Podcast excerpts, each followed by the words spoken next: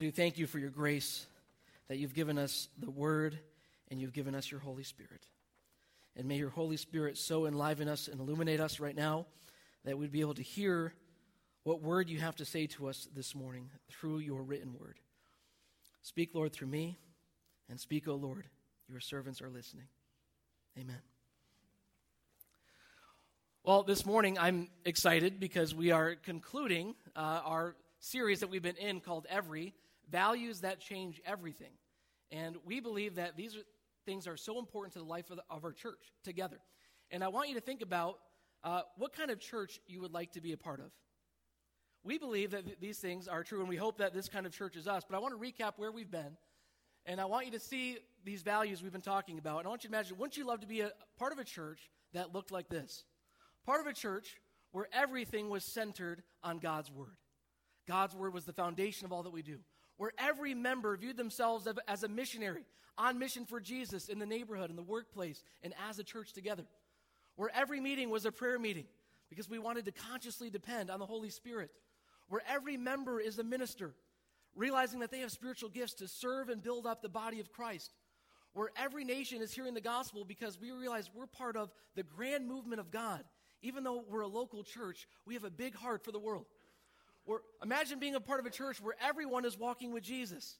You're so encouraged to go there because everyone is so close to Jesus, they're just building you up in the faith. Imagine a church where every generation is connected, where children and teens and adults and grandparents in the Lord worship together as the body of Christ. And imagine a church where today we're talking about where every treasure is dedicated to God. People who will sacrifice everything that God has given them for the glory of his name and the good of the church. Wouldn't you love to be a part of a church that looks like that? I know I would. And that's our goal. That's what we're, we're, we're shooting for. And today we're talking about the last value every treasure dedicated to God. Friends, God gives us many treasures in this life, eh, things that are of value. Everything we have is a treasure given to us by God. Our very lives, our possessions, our families, our talents, our bodies, everything we have been given to us is a gift. And we are to steward it on God's behalf. It's all God's, and we'll one day we will give an account for how we have stewarded the treasures and the gifts that He has given us. And often in the church, when we think about the concept of stewardship, and I think rightly so, we usually focus on the topic of money and finances. Uh, and we hit on that a little bit this past fall with the parables. Um, and it's true, we are commanded to be generous and to not store up treasures on earth, but treasures in heaven. Uh, but today, I don't want to focus on that topic. Today, I want to address a topic that's not often, not as often addressed in the church, which is the stewardship of time. The stewardship of time. I believe time may be our most valuable treasure because our time is our life. Our time is our life. And I want, I want to give you a few reasons why I think time is maybe our most valuable treasure. Like one reason why time is, is so precious is because our time on earth is very short. Our time on earth is very, very short in comparison with the eternity that we'll have on the other side. Uh, James, the brother of Jesus, the apostle, he said, What is your life? You are a mist that appears for a little while and then vanishes. We're here today, we're gone tomorrow. The average lifespan in America is 78 years. Our time is limited. Yes, it's a morbid thought, but it's true. Each day we get closer to the end of our life we get closer to the end. So we need to make sure that we steward what little time, what short time we have. It's so precious. Another reason why time is so precious is because time is not guaranteed. Time is not guaranteed. One glance at the news, or perhaps one glance at your own life, will show you that unexpected things happen, tragedies happen, disasters happen. We don't know when these things will strike. We don't know when our, our life might be over at any moment. We are not guaranteed the next hour. Jesus may return today. We don't know. Our, net, our, our future time is not guaranteed. We only have the present, we only have now. Another reason why time is so precious is because time cannot be recovered. You know, if something happens to you and you lose a lot of money, you can almost always find ways to make more money. If you lose material possessions, you can often just buy them back, or insurance will cover it. But when you spend your time, it's forever gone. It cannot be recovered. It cannot be renewed. We cannot go back and relive our teenage years. And some of you say, thank God. That was a horrific time. And some of you are like, oh, I'd love to be back there. It was a great time in life. Whatever, whatever it is. But we cannot go back to our teens, to our 20s, to our 30s, and so on. That time is spent. We cannot go back. It cannot be recovered. It is what it is. That's how we spend our time. Another reason why time is so precious, and a more positive thought, is this I believe time can change the world. Time can change the world. What you choose to do with your one life will have ripple effects into the lives of others, the kingdom of God, and into eternity. How you choose to spend your life, your time, can change your life, your family, your neighborhood, and the eternal destiny of other people. It can change the world. So, with time being so valuable, let's turn to the Word of God together and see what wisdom the Scriptures might have for us in stewarding this precious gift well. Would you turn it to Ephesians 5 with me, the text for this morning that Rita uh, read to us? And I want to look at specifically verses 15 through 17. The Apostle Paul is writing, and in, in, this context, in this chapter, he, he starts off with this uh, metaphor of, of darkness and light, which we've heard before. We're, we're in this world where it's divided between the light and the dark, and so therefore we need to walk in the light and be careful how we live. So then he says in verse 15, Be very careful then how you live, not as unwise, but as wise, making the most of every opportunity, because the days are evil. Therefore, do not be foolish, but understand what the Lord's will is.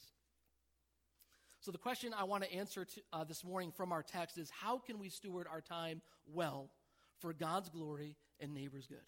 How can we do it? Number one, we do it by we closely watch how we spend our time. We closely watch how we spend our time. Don Whitney says if people threw away their money as thoughtlessly as they throw away their time, we would think them insane. And I think that's true. If, if Evan Jasper walked out of our service today and threw a $100 bill in the trash, we would say, that's crazy. Why would you, why would you do that? Go pick it up. But see, when we do the same thing with time, we, we don't have the same reaction because we don't assign the same value to time as we do to money most of the time. And we don't watch it as closely as we maybe would watch our finances. But we need to be paying attention.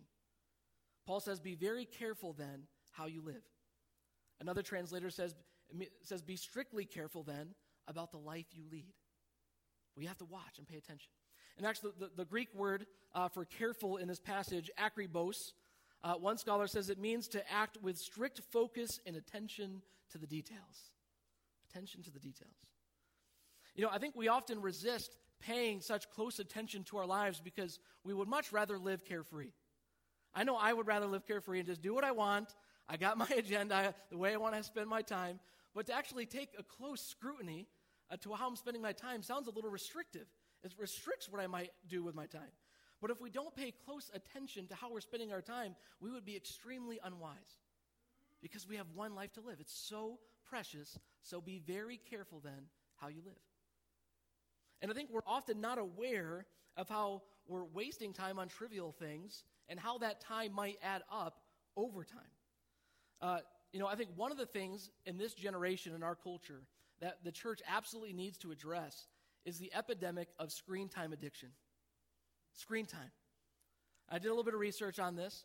The average person in the United States, just on social media, spends one hour and 14 minutes a day on social media. That's not including surfing the web and all that kinds of stuff, just on social media. And I did a little bit of math. If that were true, if you did that for every day for a year, that would be 450 hours or approximately 18.76 days of your year on social media. And let's say you just kept that habit up over a lifetime. If you did that over 50 years, say from age 20 to age 70, that would be 938 days or 2.57 years of your life spent on social media. I mean, you could take anything. What do you do for an hour and 15 minutes every day? It adds up over a lifetime to a lot of time. In 2017, there was a report that said the average U.S. consumer spent three hours and 58 minutes a day watching television. Now, actually, you might think that is a crazy amount of time, and that was one of the lower stats that I found. I, I found some stats that had much higher numbers than that. And if that were true, if, if someone watched four hours a, a day of TV on Netflix or Hulu or, or cable, That would be 1,447.83 hours per year, or 60 days of your year watching TV. If you kept that up over a lifetime, over 50 years, that would be three th- about 3,000 days, or eight and a quarter years of your life watching television. Isn't that astounding how time adds up? We have to be careful how we live and what we spend our time because our time becomes our life. It becomes our life. So we need to be careful how we spend it. Screen time is an epidemic in this generation. And I believe that maybe some of you, you could be soaring in your spiritual walk right now if you just reduced your media intake by half and spent the rest of that time in prayer and the Word. You could be soaring in your walk with God if you just did that one little thing. If you stopped the mindless scrolling and the binge watching and spent that time instead with God. Now, friends, let me be clear. I'm not anti technology. I have an iPhone, I have a smartphone. Uh, I like to watch television at times. I think there could be some value in that at times. And I have to confess to you that this week, as I was preparing this sermon, I was so convicted, I think, by the Lord, that I deleted all the social media apps on my phone because I knew this was an issue for me that I needed to work on. And in all transparency, I want to confess to you that there have been times where my wife Laura has had to tell me, get off the phone. You're on the phone too much. And I, this is something I am working on in my own life. And I'm trying to put into practice. I have to do better. But, brothers and sisters, it is easier than ever before to be so careless with how we spend our time. We have computers in our pockets, and we have a vault of movies and several every seasons of TV show that you could want at the click of a button. It's easier than ever before to waste our time, to be sucked in to the screen time. You know, the enemy of God, Satan, he is doing everything he can to defeat us, to keep us from living a, a, a productive and useful life for the kingdom of God. And he really doesn't have to hardly defeat you if he can simply just distract you. I mean, does Satan really have to worry about us if we're mainly just watching TV and spending time on social media? No. If he can get you just to waste your time, your waste, you, he can get you to waste your life and to be of little consequence for the kingdom of God so he doesn't have to worry about you too much because he's already distracted you. That's all he has to do. So we have to be careful. We have to be careful attention. And Paul says not to be unwise, but to be wise. Now, I want to be clear this is about wisdom, this is about prayerful discernment.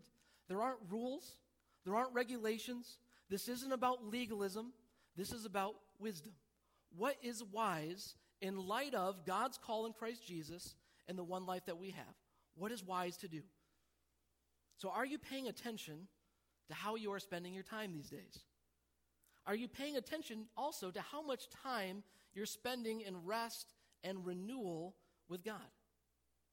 I want to remind you that rest, that Sabbath, that time with God are always wise uses of time. Wise uses of time. Friends, God is not a slave driver. God is not Pharaoh. You've been reading in the Bible, the Exodus, right? And Pharaoh says to the Israelites, Make more bricks, make more bricks, make more bricks. And by the way, you're not going to get any straw, make more bricks. Friends, God is not Pharaoh. He delivered the people from that kind of power, domination, and regime. So God's not over there being like Pharaoh, make more bricks, make more bricks. No, God wants a life with Him. One of the Ten Commandments is a day of rest, a Sabbath day with God. In fact, when God rested on the se- seventh day, did you know that was our first day? Humanity's first day was a day of rest with God. We were meant to rest and renew ourselves in God. We need rest and recreation and enjoyment and renewal. And so we kind of have these two kind of two sides of this. Sometimes we are really prone to wasting our time on frivolous earthly things that don't matter. And sometimes we are prone to overwork and imagine God is our Pharaoh. And we have to find what's wise in the middle and pay attention and ask, Lord, Lord, am I finding enough time for spiritual renewal or am I overworking? Am I wasting my time on frivolous things or could I be spending that time to improve your kingdom? Is my walk with God stale? Am I, am I growing in the knowledge of the word in my life as a disciple of Jesus? If we find our life with God stale, I would submit to you that the problem is likely not enough time with God. Not enough time resting with God, reading the Word, prayer. We need to be rejuvenated by God regularly, inhaling the Word, exhaling prayer. And we need time to play and to enjoy God's good creation because He made it for us. So we need to be careful. This is about wisdom, carefully paying attention to how we live our lives, how we spend our time. The second way that we can steward our time well is we, we maximize our time and opportunities for good. We maximize our time and opportunities for good. Paul says, Be careful how you live, not as unwise, but as wise, making the most of every opportunity. Now, the word opportunity here comes from the Greek word kairos, uh, which is the, one of the Greek words for time, but it's not the Greek word chron- or chronos, which would mean a chronological time. Kairos, or kairos, it's about a window of time or the opportune time. It's kind of like saying the harvest is ripe. It's, the, it's this moment right now. It's the kairos time. So you can think of a window of opportunity. One translator, uh, Lenski, translates this keep buying up the opportunity, buying it out completely. The, the word, the phrase here comes from the, the marketplace, the idea of buying up an opportunity. And it reminds me of the urgency we have every year at Black Friday. When all the stores tell us there's a one day deal, there's, there's doorbusters, you got to get in now or you're going to miss out on the five iPhones we have for sale. Buy it now before you miss it out. Call right now, 1 800. You know, that kind of thing. That is what Paul is going for. Buy up the opportunities now before you lose the opportunity. There is an urgency here. There's an urgency to making the most of every opportunity. And in one sense, this life that we have is one opportunity that we have to invest our earthly time for eternal good and eternal reward. So buy up every opportunity. Buy up every opportunity to maximize your life for God because one day there will be no more buying up of opportunities. The market will be closed. Jonathan Edwards, one of the famous pastors in America in the 1700s, he's famous for making resolutions, and he made a few about time. He said, Resolved to never lose one moment of time, but to improve it in the most profitable way I possibly can. And resolve to live with all my might while I do live. Friends, that's an example of wise Christian living, of making the most of our lives, the one life that we have. Now, on one hand, our life is one op- the one opportunity we have. On the other hand, our life is full of opportunities, opportunities that come our way. And I, I like to, I kind of think of this as like a surfer who's looking for a wave and being positioned just right, making sure that when the wave comes, they can ride that wave. Otherwise, they miss out and have to wait again. You have to be ready for the wave to come. In the same way, we need to be ready for the opportunities that God sends your way to extend his kingdom in this world. So, are we ready? So, how can we maximize these opportunities? And I believe if we think about what opportunities do we maximize, I think the scriptures boil it down to two different opportunities. One opportunity that we need to maximize is our opportunities to witness for Jesus. Our opportunities to witness for Jesus Christ. Paul says in Colossians 4 5 through 6 Be wise in the way you act toward outsiders, making the most of every opportunity. Let your conversation be always full of grace, seasoned with salt, so that you may know how to answer everyone. If we are missionaries, which we are, right? Every member a missionary, we must be wise to take advantage of the opportunities God gives us to show the love of Jesus and to share it with others who come in our path. There's a story that D.L. Moody tells. He was uh, preaching a great revival. He's a famous revivalist in the late 1800s in Chicago. And he tells a story about he was, at, uh, he was preaching at a revival uh, right before the Great Chicago Fire started in 1871. And he says this On the night when the courthouse bell of Chicago was sounding an alarm of fire, my sermon was upon what shall I do with Jesus? I said to the audience, I want you to decide this question by next Sunday. What a mistake. That night, I saw the glare of flames and knew that Chicago was doomed. I never saw that audience again. Moody learned a lesson. God had given him an opportunity to share the witness of Jesus, and he said to himself, I'm never going to waste an opportunity again. We, if we have a wave, we've got to make sure we ride the wave because another wave may not come for a while. So we have to make sure that we take advantage of those opportunities we have to bring up spiritual conversation with our friends, our neighbors, our coworkers. It may be the only opportunity that the Lord brings. So we have to be always ready to share Jesus and the gospel with those the Lord gives us opportunity to do so with. May Jesus Christ be on the tip of our tongue every day. And the second opportunity that we need to maximize that the scriptures tell us about is opportunities to do good for others. Opportunities to do good for others. Paul says in Galatians 6 9 through 10, let us not become weary in doing good, for at the proper time we will reap a harvest if we do not give up. Therefore, as we have opportunity, let us do good to all people, especially those who belong to the family of believers. Paul says, Our time in life is like a field, and you can sow seeds in this field seeds of goodness, seeds of good deeds, seeds of generosity, seeds of love, seeds of witness, seeds of evangelism, seeds of, seeds of caring for others in their need. And when you sow those seeds, yes, they will reap a harvest in this life as the Lord allows, and they will also reap a harvest in eternity. It will make an eternal difference. Even if you don't see it now, this is how it works. We reap what we sow. So we have to be aware of the little opportunities that come our way to sow seeds of goodness into others' lives. I think John Wesley caught the heart of this passage maybe better than anybody else. And he said, Do all the good you can, by all the means you can, in all the ways you can, in all the places you can, at all the times you can, to all the people you can, as long as you ever can. Now, that's a high calling. Now, that's a high calling, but it's someone who recognizes the opportunity we have before us to buy it out completely to do all the good we can. And I want you to notice that we're calling these opportunities. You know, I think these, these are something that they are to, they're to our own joy and to our own eternal advantage to serve and help others. But you have to be to beware because many of the best opportunities that the Lord will bring your way will come disguised as an interruption. It will be something that might interrupt your life. It might interrupt your comfort. It might interrupt your, the time you thought you were going to spend. It might interrupt your, your pocketbook. It might interrupt, it's going to interrupt something. And so you have to, to be aware that you might think, oh, this is an inter- interruption, this is a nuisance, but rather turn around. Oh, this is an opportunity. This is an opportunity the Lord is sending my way to do good for others. Why is it so important to take advantage of these opportunities? Why is it so important? The text says, because the days are evil.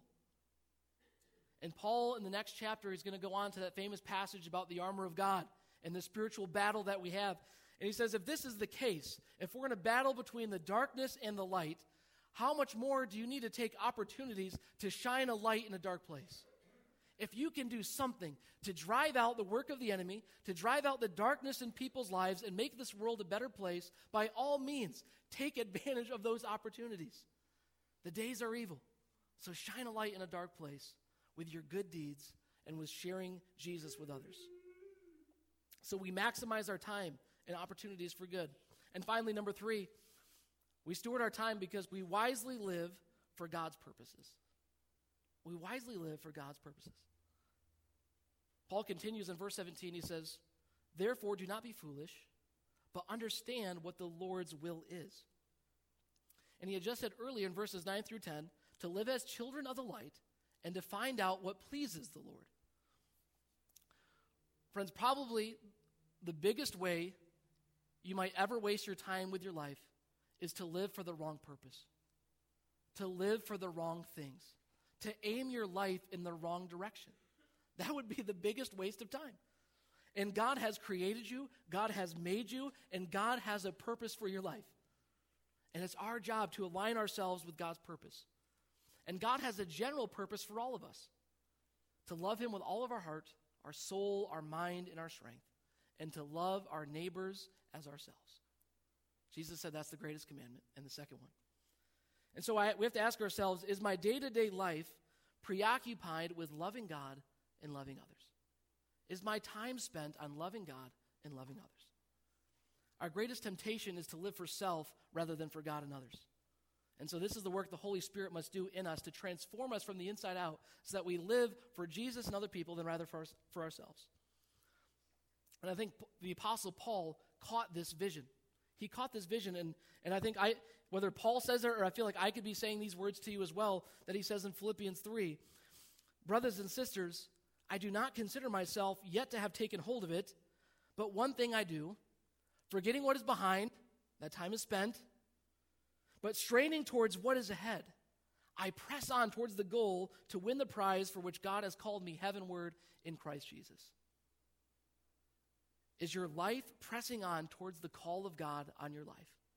To love Him with all you have and to love others as yourself and to seek first His kingdom in your life?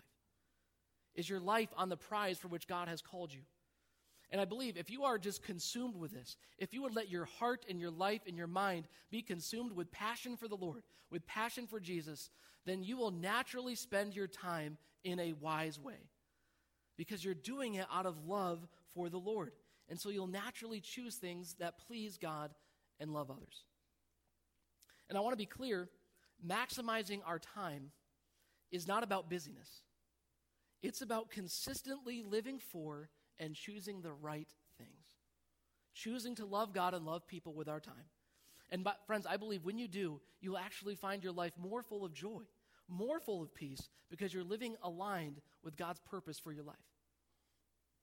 Let me give you a few thoughts and application this morning on how we can steward this time for the glory of God. Number one, steward your time by choosing prayerfully. Steward your time by choosing prayerfully. We need to carefully choose what we spend our time on. And some of you, you may need to decide in advance that I'm going to eliminate some certain forms of media consumption this week. I'm going to, I'm to be like Pastor Nate and delete some apps off my phone, or I'm to turn off the TV. I'm, whatever, gonna, you need to decide in advance because when the moment comes, you might give in. But another way that we need to steward our time is by prayerfully choosing what we commit ourselves to. And there's a great story that I love about Jesus. He goes off to pray in a solitary place just after he had been doing some ministry in the town. And Peter and his companions come looking for him, and they basically say, Jesus, everyone's looking for you. What have you been doing?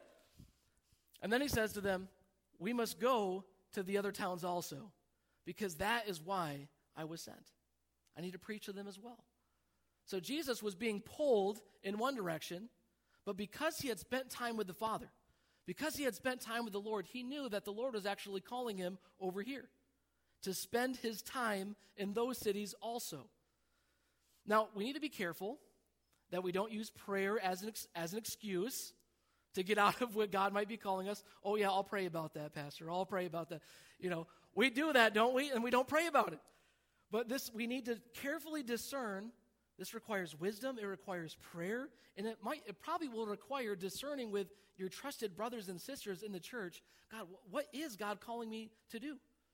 To use my talents, my gifts? What opportunities are the Lord putting in front of me? And what opportunities do I need to walk in? And what opportunities might I need to say no to so that I can say yes to what God is calling me to do? It requires prayer, wisdom, discernment. Choose carefully. There's no rule, only discernment. Number two, steward your health and your energy. Steward your health and your energy. Some of us, we're actually losing quality time with God and with others, and maybe even productivity at work because we aren't managing our health. We aren't stewarding the one body, the treasure that God gave us. Friends, getting a healthy amount of sleep is really important. Can I just tell you that? It's really important. One of the most spiritual things that you might do this week is to decide to turn the TV off earlier and just go to bed. That might be one of the best things you could do for your spiritual life. It's something I'm working on too. But eating healthy, exercise, these things improve our energy and our attention, and they increase the longevity of our lives. And we need to be ready for the opportunities that God sends our way. And, be, and to do that, we need to be healthy. We need to have our energy uh, re- replenished through exercise, through eating right, through taking care of ourselves. Now, don't make it an idol. Don't make it a vain thing, but take care of your health. Take care of your energy. Paul says physical training is of some value. It's something that we need to do to steward our time well. Another, another way we can steward our time is to steward your vocation for God's glory. You will spend a great deal, deal of your life, whether it's your career or your calling and vocation as a stay at home parent. You will spend a majority of your life doing those two things. So steward it well, maximize it for the glory of God. Use whatever opportunities you can at work to, to share Jesus with others, to do good. Remember that the finances God is providing you through your work can be used for His glory and His good. And if you're at home, maximize your opportunities to share Jesus with your children, and to teach them a lifestyle that loves God and loves others. Steward your vocation for God's glory. Another way we steward our time is steward your time in relationships. Friends, loving relationships takes time. They take time. Pursue hospitality. Not only is screen time an epide- epidemic in our culture, so is loneliness. You can read any stats on this lately, but people are spending less and less time out with their friends because they're spending more time watching television. They go hand in hand. And so the quality of our lives, the quality of our relationships, the quality of our marriages begins to diminish when we don't invest generously in our relationships with others. And that's an expression of our love for them. Your time is your love. Your time for others is a way to love and care for them. And you know that, I, that I'm passionate about this. As your pastor, I'm always going to keep encouraging you to invest generously into the lives of your brothers and sisters, to invite them over to, it's never a waste of time to spend time and love others. That's never a waste of time. And finally, this morning, and I want you to steward your time with God. Steward your time with God. Before I get into this point, I'll invite a close friend of mine up, Robbie. Uh, I have the privilege of having one of my best friends from college here with us, and he's a worship leader and a youth pastor in Indiana, and we've done ministry together for years. And he's going to uh, do a song for us as, when the sermon concludes to allow us to spend some time in prayer. Uh, but we need to steward our time with God, walking with Jesus.